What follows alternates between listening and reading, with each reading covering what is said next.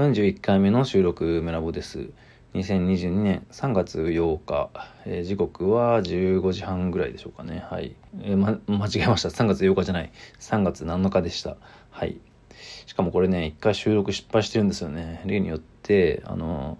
ヘッドホン、あの、Bluetooth 接続のヘッドホンが接続されたままで、あの、まあ、それには、あの、ヘッドホンだけじゃなく、マイクの効果もちゃんと性能も入ってるので、えー、そのマイクが離れていると、えー、この iPhone に向けて喋っているつもりが、まあ、全然収録されてないということになって、12分虚無に向かって喋り続けてしまいましたね。いや、切ない。まあ、あの、ちょっと時間早めなんですけど、こんな時間が早めなのは、あの、ちょっと前回の収録があまりにも遅すぎたというか、まあ、ある種早すぎた。深夜の4時頃撮っていたので、まあ、なんか本当にダラダラ、マジでオタクは喋ってみたいな内容でしたけど、えー、今日はちょっと早めに撮ってみようかなと思って、えー、夕方、まあ、夕方ちょい前ぐらいですかね、に収録してます。まあ今回はね、ちゃんとうまく撮れてるといいんですけど、どうでしょうか。で、あのー、ちょっと撮る場所変えて、なんか小さいスペースというか、服とかが入っている、こう3畳ぐらいの個室で、撮ってみようかなと思って今回、えー、ちょっと移動して撮ってます音の感じとかどうなんでしょうね違いますかねあの、まあ、これが良かったら、まあ、今後こんな感じで続けていこうかなと思っています。まあ後で自分で聞いてみてよかったらそうしてみようぐらいの感じです。はい。まあなんかいろいろ試しながらやってるので何卒よろしくお願いします。まあ、引き続き話していこうかなと思うんですが、えー、今日はですね先ほどツイッターで告知させていただいた通りアーティストの、えー、山内翔太くんとの、まあ、対談をなんか僕とですねあの僕と山内くんの対談の動画を撮って、まあ、今度 YouTube に上げますという、まあ、告知のようなものをさせていただきました。で、まあ、対談というのは基本的に作品について話すんですけどあの前半はまあ割と真面目に金作の、まあ、彼の作品について話しつつ後半はまあ割と緩く雑談をしようと思うんですけど、まあ、その雑談用に質問箱というのを用意してまして、まあ、この質問箱は匿名で誰でも質問が投げるので、まあ、ぜひそれに気軽にあの皆さん質問を投げてくださいねという旨の告知をツイッターでしました。で、まあこれぜひこのラジオトーク聞いてる方も、あの本当何でもいいんで、なんか好きな食べ物何ですか？とか、まあ、最近読んだ面白い漫画は？とか映画は？とか、まあそういう気軽な質問を投げていただいてですね、で、まあ、それに対して答えていく。動画内で、ま答えていくというのをやりたいと思います。でそれをやる日時というのは、え3月9日、え今日は7日だから明日しあさって。しあさってですね。まあしあさっての夕方ぐらいかな。はい。にやろうと思います。2, 2時間ぐらいですかね。まあ2時間超えぐらいになると思うんですけど、まあ、彼がいつも制作している場所に行って、まあ、そこでやると。で基本的にはそのアーティストがま制作している場所だったり普段過ごしている場所に赴いてですね。そしてその、ま空気をこうなんか体感しながら普段のこう雑談の延長線上で話すみたいななんかそういう趣旨の、まあ、企画企画と言っていいのかな、うん、まあそういうものです。はい。でまあ今日はそのなんではそういう YouTube の対談動画を撮ってるのかってことと、まあ、そのこうラジオトークっていうねこういう音声を残すということつまり動画と音声を残すことなんでそれを残すのかということについてちょっと、まあ、ざっくばらんに話していこうかなと。でまあその YouTube というのはあのまあもう知らない人はいないと思いますけどまあ今一一番影響力のある動画プラットフォームというんですかねはいですけどまあその Google が資本まあもともとのあれなので非常にでかいものですよね。本当にグローバルなこうインターネットの象徴というか。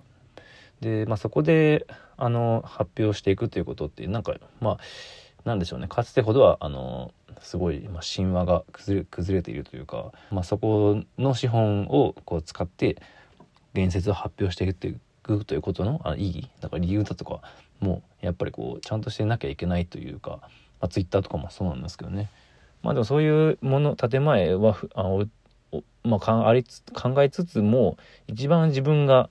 まあ、日常的に使用して見ているのがやはり YouTube であるからというのが、まあ、大きいといえば大きいですね、まあ、非常に気軽に見えるというか。で、まあ、もうちょっとちゃんとしたプラットフォームだったり自分で作ったりとかねそれがあればもちろん理想なんですけど、まあ、今の自分の暫定的な答え方としては、まあ、Twitter だったり YouTube だったりっていうのが、まあ、何といってもあの非常に便利ですので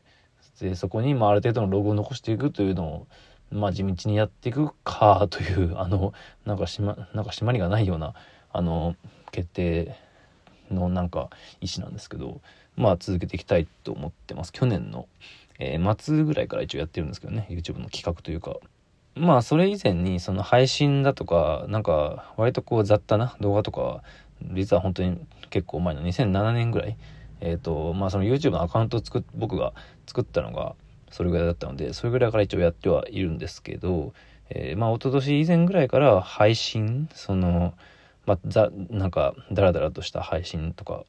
あのやっててそれもなんか自分ではなく、えー、自分ではない別のキャラクターが喋ってるという体で、まあ、つまりそのバーチャル YouTuber 的なまあ、真似事を僕が、まあ、僕がっていうか一応僕じゃないキャラクターがやってるという設定なんですけどあの声もまあ女の子っぽい声に変わっているというか、まあ、それであのそれこそ、えー、同じラジオトーク友達の黒崎倉庫と黒荘と2人で雑談したみたいなのも YouTube のログに残ったりしてまして、まあ、本当に既得な興味がある方はま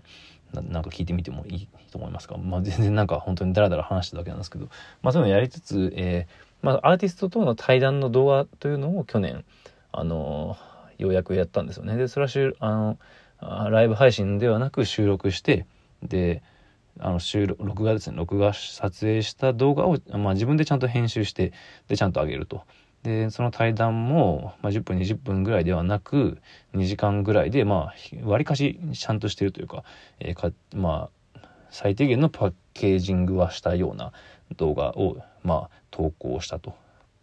まあ、その動画投稿の一番の大きな目的というか趣旨としては、まあ、自分が興味を持っているアーティストと話がしたいと。でしかしまあその作品について話すその人と話すって今度話さないって言ってこう個人的に誘うっていうのはなんかちょっとできないんです僕あの恥ずかしいっつうかまあなんかいろいろ理由がないと僕できない人なんですよね。でまあ人をさ何かに誘う？それこそ天神誘うとかでもいいんですけど、あの、そういうのが僕本当に苦手で、何か飲み会を企画するとかね。まあでも最近は少しずつ少しずつできるようになってきたと思うんですけど、なんか一緒に遊ぼうみたいな、そういうのって、小学校とかね、子供の時ならできたかもしれませんけど、まあ、でも子供の時はあんまやってなかったかな。まあ、でも動画を、あの、撮りたいと、対談してそれを上げたいんだという体なら、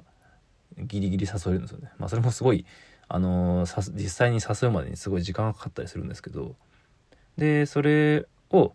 まあログとして残しておけば、まあそれぞれの作家に興味がある人も見れるし、まあ一石二鳥なんじゃないかなと。自分がまずその作家と話したいと。で、加えて、まあ他の人もそれが聞ける。まあそれを自分のこうできる範囲のペースでやっていこうという企画ですね。で、去年ようやくそれができたと。はい。まあ、それより前にあのブルーピリオドっていうねあの今もすごい人気な、え、漫画の作者の山口翼さんと、え、ま、配信でこうライブ配信で対談というか雑談するみたいなのもやらせてもらったりしたんですけどあのまあもちろんそれもね生の空気感というかそういうのがあってすごいんですけど配信は配信でねやっぱいろいろ大変なんですよね。あのそれなりに緊張するしトラブルがあるとねこう人を待たせてしまっているのにできなかったりとかあのまあとにかくねあの配信しかも2人まあそのラジオトークはね結構気軽にできるというかそれはすごくやっぱいいとこなんですけど YouTube だとねやっぱある程度準備しなきゃいけないというか、まあ、だったらあらかじめもう動画を撮ってでそれを編集してあげるとかの方がなんかメンタルとしても楽だし、まあ、あとなんか見る方も結局そっちがいいのかなという感じになってきましたね。なんかうんわかんないけど。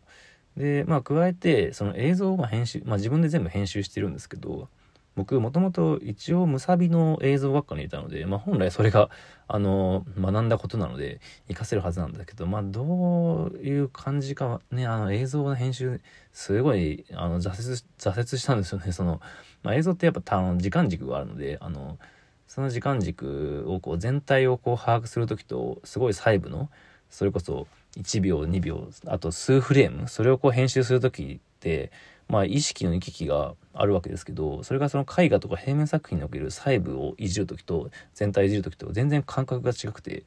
まあなんかそれが結局ものにならなかったんですよね、まあ、ある種それも挫折があってまあなんかそれを改めて自分でやり直すという目的もあります。で、まあ、編集ソフトも、まあ、かつて使っていたプレミアやアフターエフェクトなどとは違ってなんかすごいこう一般的ななんかあの、まあ、編集ソフトか映像編集ソフト買ってですねそれをいじってるんですけどまあそれがすごいなんか自分としてはやりやすくてまあなんかこれでちょっと映像編集にも慣れていくかと。まあ加えて自分の言葉と、まあ、その相手の作家の言葉をこう、まあ、自分で編集する作業というのもなんか経験としてはなかなか面白いんじゃないかなということで、まあ、それこそ前々回だっけなちょっと前に話したあのフィフィラーフィラーのことその話す時に出てくる「まあ」とか「あ」とかいうその、まあ、ある種ノイズのような雑音のようなものそのまあその黒沢が言っていたそのフィラーというのを改めて、まあ、パッケージングする時にどどのように残していくのかっていうのも、まあ、一つこう意識的になんかやってみようかなと思っています。だからあまりこう YouTube 的にカットカットしてこうなんかもうめちゃくちゃ見やすくこうなるように編集するというよりかは、まあ、最低限というか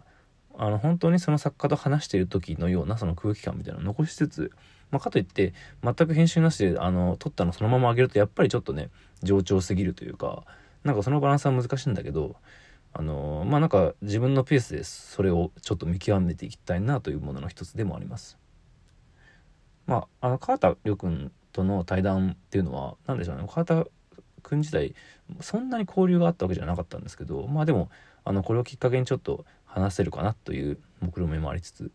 で山内君は、まあ、川田君に比べると結構前から交流があって比較的話しやすいというかあの誘いやすさのハードルはまあわりかし低かったんですけど、まあ、これからどんどんこうハードル高い人も、まあ、下げたらいいなと思いつつですけど、まあ、まずはねとりあえず